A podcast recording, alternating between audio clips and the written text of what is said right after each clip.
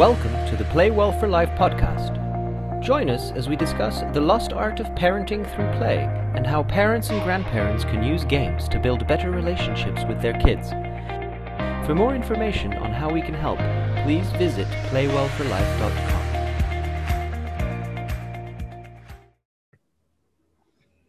everyone, great to be here again. So I'm really excited to have Noa Katsir here today who's an independent artist specializing in concept art and illustration for mobile games in the animation industries. She studied art in Jerusalem and also runs incredible workshops to help others learn to express themselves through art and to make beautiful images. So it's so great to have you here today, Noa, and you're you're our first artist that I've interviewed. So I'm really excited to hear you talk more about how you use your incredible artistic skills to sort of create lovely games. So, if you want to start by just telling me a bit about your background and how you came to do what you do. Oh, thank you, Sarah. Uh, so, I studied animation in uh, Bezalel Academy of Art and Design in Jerusalem. And after I graduated there, uh, I realized that I am not really an animator. And I came a full circle around back to my first love, which is just drawing. And as I was, you know, taking random freelances, I came about uh, the mobile game industry, which was just at the beginning of the industry in Israel. It was very new. Uh, so I had a, actually an opportunity to begin as a single artist at a gaming company that was a startup. And through there, I found, found like an entire world that allows expression and how uh, art can help other people really enjoy themselves and how art can be a product as well as a message. Mm. So basically, like everything seems today very much connected to one thing to another. Amazing. And I think it's really interesting because I know um, one of the benefits of working in a small game studio or a startup as the only artist is you get the sort of freedom to mm. explore all different bits of the concept art. Was that your experience in that startup? Oh yeah, for sure. It's like uh, it was my first real in-house uh, art job as a regular art job, not just like a freelance thing. And basically, because I was the only artist there, I was the concept artist, I was the animator, I was the asset creator, I was the UI designer, uh, I was the marketing art person. So I basically did everything that had to be done creative wise.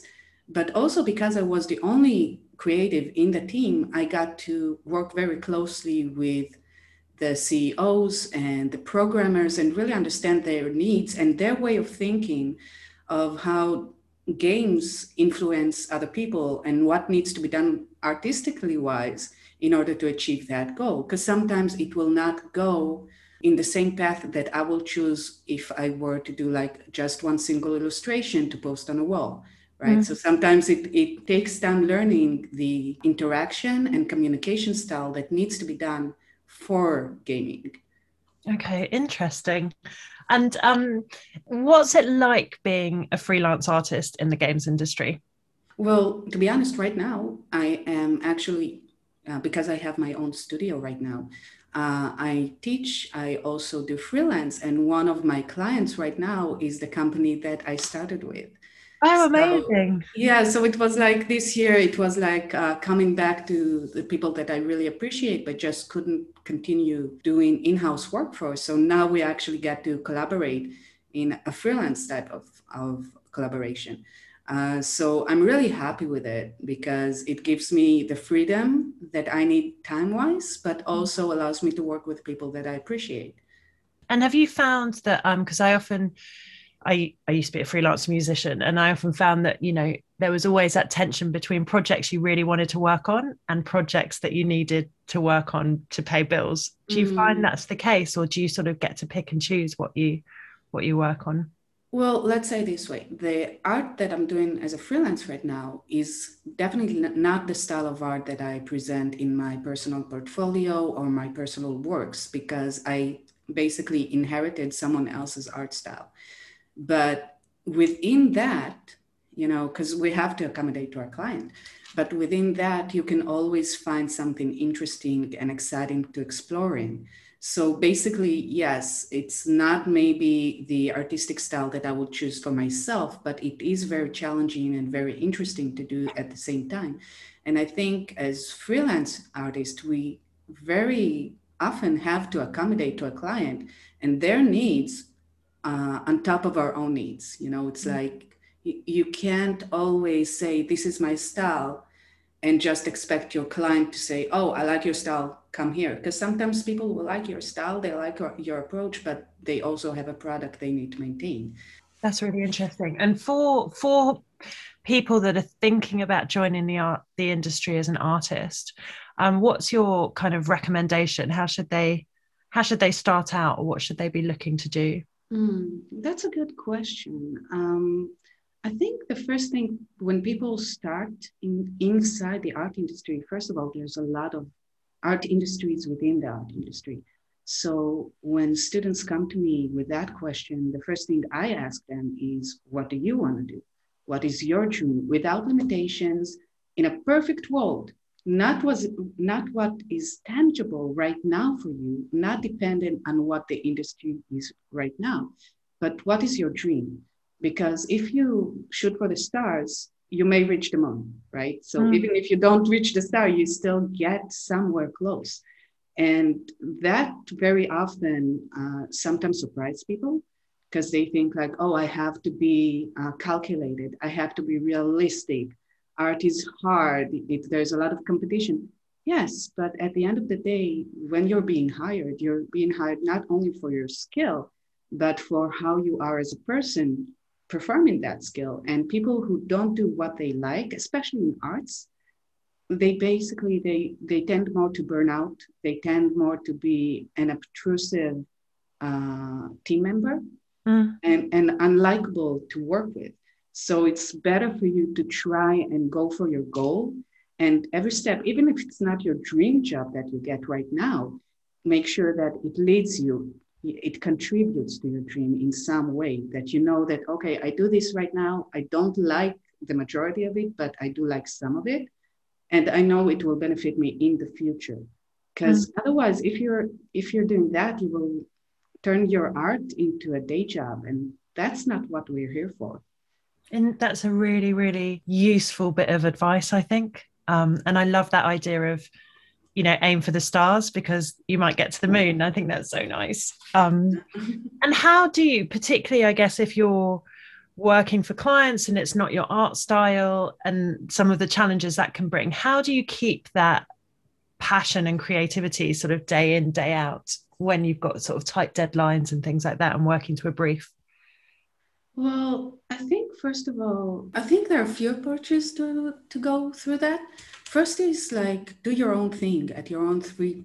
Make sure you have free time to do your own thing, because otherwise, if you're not doing the art style you like, and you're just paying the bills through that, and you have no other time, you don't have uh, free time, you don't have exploration time, then you know you you will get burned out really really quick. So it is important to set aside time for yourself just to explore your artistic style or your own personal projects. And we all, I think we all seen in that, uh, that we don't do that enough.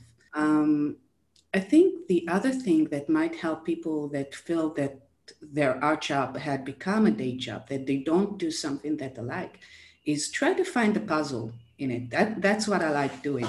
So if you get an, uh, an assignment that you don't particularly like and you just want to get it over with, try to find something interesting within that assignment. For example, if you get certain style that you don't particularly like or a character that you don't particularly like, but you do like the idea of, say, exploring uh, textures, right? So you can utilize that aspect of something that you need for yourself you can utilize that in your professional day-to-day work to continue growing as an artist. Because i think that in the end of the day the place where we get frustrated is is when we don't feel the progress and we where we feel like we're being held back. Mm-hmm. uh, so it's like finding a gain within an assignment is always helpful because you know it's like hey i've done this thing. I can power up. I can reap a little bit reward for myself you know knowing that whatever you do advances you Nice. And what's the best project you've worked on and why? It's hard for me to quantify the best project, but I think the project that I enjoyed most is actually one of my very first projects where I wasn't experienced, but I got to create an entire game language and art style uh, that is completely my own.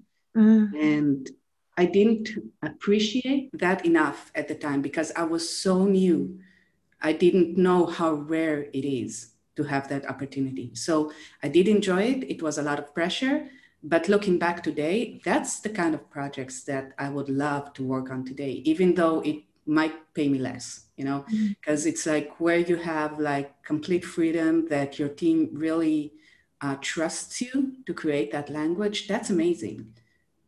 Yes, I know that's um, one of the things Sam, our artist, enjoys is the sort of freedom he gets from the sort of small studio approach. Mm-hmm. And um, as I mentioned at the beginning, you're now running workshops through your studio and teaching and all of those things. What's inspired you to to go on to help others to learn? Well, I think in my character, I was always a helper, to be honest. But I think I have a lot of gratitude to the people who gave me my first real big time opportunity. Uh, Bobby Chiu Kei Acedera from Imaginism Studios. Uh, I did a workshop with them a few years ago at their Imaginism House workshop, and they took me on to their Schoolism Live workshops as a helper. Um, so when I came back to Israel, and by the way, also Stephen Silver, I came back to Israel and I quit my in-house art shop. And I was like finding myself a little bit uh, on, you know, a little bit of an island because I was like, okay, now I'm a freelancer. What am I going to do? And when the opportunity came to help Stephen Silver come to Israel, I was just like, yes, let's let's try and make it happen, you know. So it was like what I learned from Bobby and Kate. They always told me like, pass it forward. And I felt like this is a way for me to pass it forward, what they taught me and what they gave me to give people in my area, because Israel is a little bit, as much as we are Western um, style country, uh, it is harder for us to go to conventions in Europe and the United States. And there is no such thing. Before I began doing the workshops that I do, uh, there was no something similar to that. So I did want to try and bring some of the vibes and the feelings that I had through the schoolism workshops mm. to Israel to help people who can't go outside and afford the travels for it. Um, so that's where it all began for me. And I think, like, even now that I do one on one mentorships, it also comes from that to give people what is not available right now and what I didn't have and would have liked to have if I were at that, their stage. Wow. And how how so tell us about your workshops. What sort of things do you cover? Well, the workshops are basically meant to give the local art community the tools and experience in person, the personal experience to learn how to be a better artist, but also get to know how the industry outside of Israel works. Right. Uh, so basically the workshops that I do are have been so far uh, very intense, uh, two to three day workshops with one single artist. So you spend a lot of time with that artist and learning about their process, how they think about stuff, get reviews, do actual exercises during the workshop itself, which is very, very important, I feel, to really integrate uh, the information that you're given. So you're not just listening, but you're experiencing the craft with the artist that is teaching it to you. Amazing. And I've also seen that you run art challenges and the artwork people are submitting is just absolutely amazing and it just looks like you're really building community and i wondered how is how have you built that community well i did run some art challenges in the past through my twitch stream and the purpose was like just to to have fun with it and get to know people from all over the world. Mm. right now i'm a moderator for the lightbox expo uh, discord channel. So so the latest challenges that i posted online were actually not mine. They were bobby Chiu's challenges that i just help moderate and spread the word. But basically when it comes to community building my approach is that if i like something there are probably some other people out there that like the same thing as I do. So I try to reach out to people who I think might benefit from it. And I also ask them, like, what would you like to have? What are you missing? And so that way we can like really accommodate to them and their needs. Because mm-hmm. at the end of the day, community building is finding the people who vibe the same way with you, but also showing them how you are and how how to be in that sense. Because yeah when it comes to community it's all about authenticity i think. I've seen a lot of communities rise and fall because the intentions of the founders of those communities were not in very authentic if you if you get my drift. So when when i work with a community it's just important for me to give to be able to give. And i don't expect anything back in return because if I do, that will, won't be right for me. That's interesting. And yeah, I think I think particularly at the moment, building communities is often seen as a vehicle to promote or a vehicle for a personal mm-hmm. agenda. And it, I think that's a really interesting point that actually that means it's probably not going to end up being sustainable. Because I think in the last year, particularly with the pandemic, there's been a real need for more community because people are online they're maybe not getting their community that they've had traditionally in the past. Mm-hmm. um, how have you found that sort of transition to more online working? How's that affected your creative process? Well i did a lot of online working as it is before the pandemic started. What changed for me mainly is my focus. So mm-hmm. um, if before my focus was the workshops that i did one of the things that i emphasized is having the physical attention that an artist physically comes here to Israel and personally interact with people, because uh, that's something that we just don't have. And so when the pandemic started um, and the skies closed down, I had to change my focus. But when it comes to online versus real life, uh, because I live, I, I don't live in the center of things. I live in a small city outside of Tel Aviv. So basically, even like without the quarantines and all that stuff, I still ran most of my social life online. I think what was hard is not having the option to go and meet your friends or being afraid in, to be in the vicinity of other people. Um, because you have the responsibility. If you could, if I contract something, that most likely nothing bad will happen to me. But if I pass it along to other people, like my parents, then that scares me more. So I think like while my routine did not essentially change, I had to maintain a better focus and a better attention of how I am with other people and whether it's frontal or online. Yeah. And I think, yeah, learning new ways to look after ourselves when maybe the ways we used to relax or socialize have to change. Yeah, um, I yeah, I realized like a month ago, I forgot how to take a break. Yeah, I forgot like how it felt like because I work from home, but now I don't feel as comfortable going hanging out in you know a coffee shop or uh, even just a park because it's full of children, and children cannot take the vaccines right now.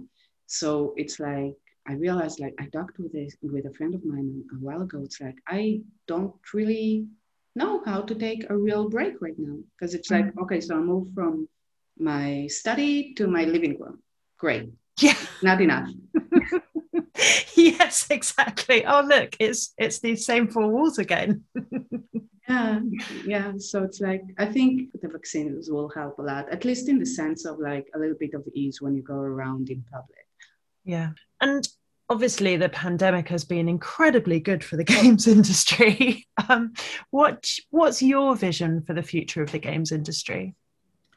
Well, you know, it seems like a lot of things are getting interconnected as the the more that mobile phones and um, tablets become stronger, I think we will see more complicated and more uh, power requiring um, games.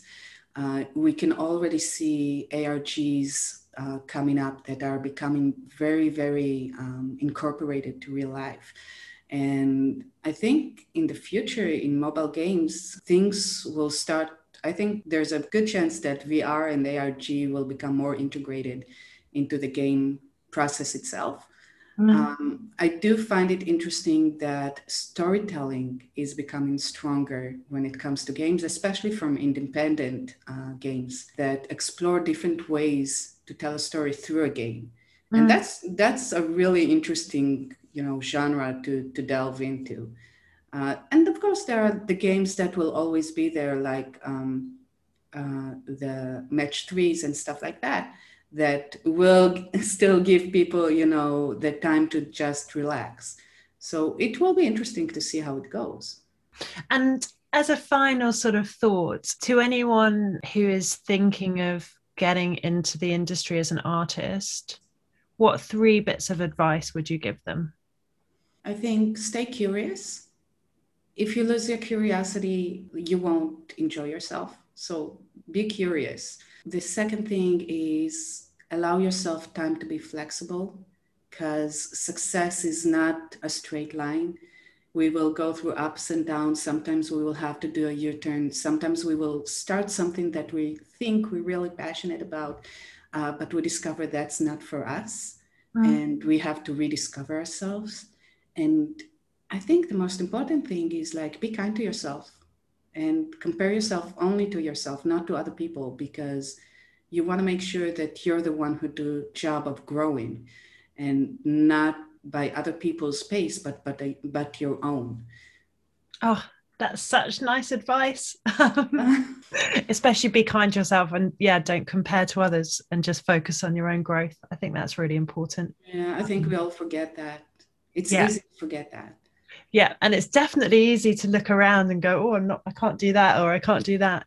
And yeah yeah and it's like, look what i've done since a year ago yeah and it's like sometimes we lose sight of you know the stuff that we actually achieved. It's very easy to look at someone even friends that are getting successful and reaping the benefits of their hard work and say oh i've i've done like the same amount of uh, efforts but i'm not getting anywhere. But when we're in the process of things it's hard for us to actually notice that. Mm. so it's good to just have a step back and not look back a year, but look back five years, look back 10 years, because the distance help us see stuff. Yeah. And look back and, and sort of take stock rather than always looking at where you haven't got to yet. Yeah. Yeah, for sure. And it's like things, you know, it's like in this industry, things change so much and so rapidly. It's like you, your target may not even exist in three years. You know, you have to keep on looking for what really interests you and be, be, be really, really flexible. Because what the, the type of jobs that are accessible right now may not be there in three years. The, mm. the, the whole technology is changing, the whole community is changing, uh, the way businesses operate is completely changing. You know, so so it's like it's really important in that sense, I feel. Amazing. Well, Noa, it's been so fantastic talking to you today. Thank you so much for your time. And um, yeah, really hope we get to speak again. Yeah, I would love that. Thank you for having me. Oh, it's my pleasure. Thanks for listening.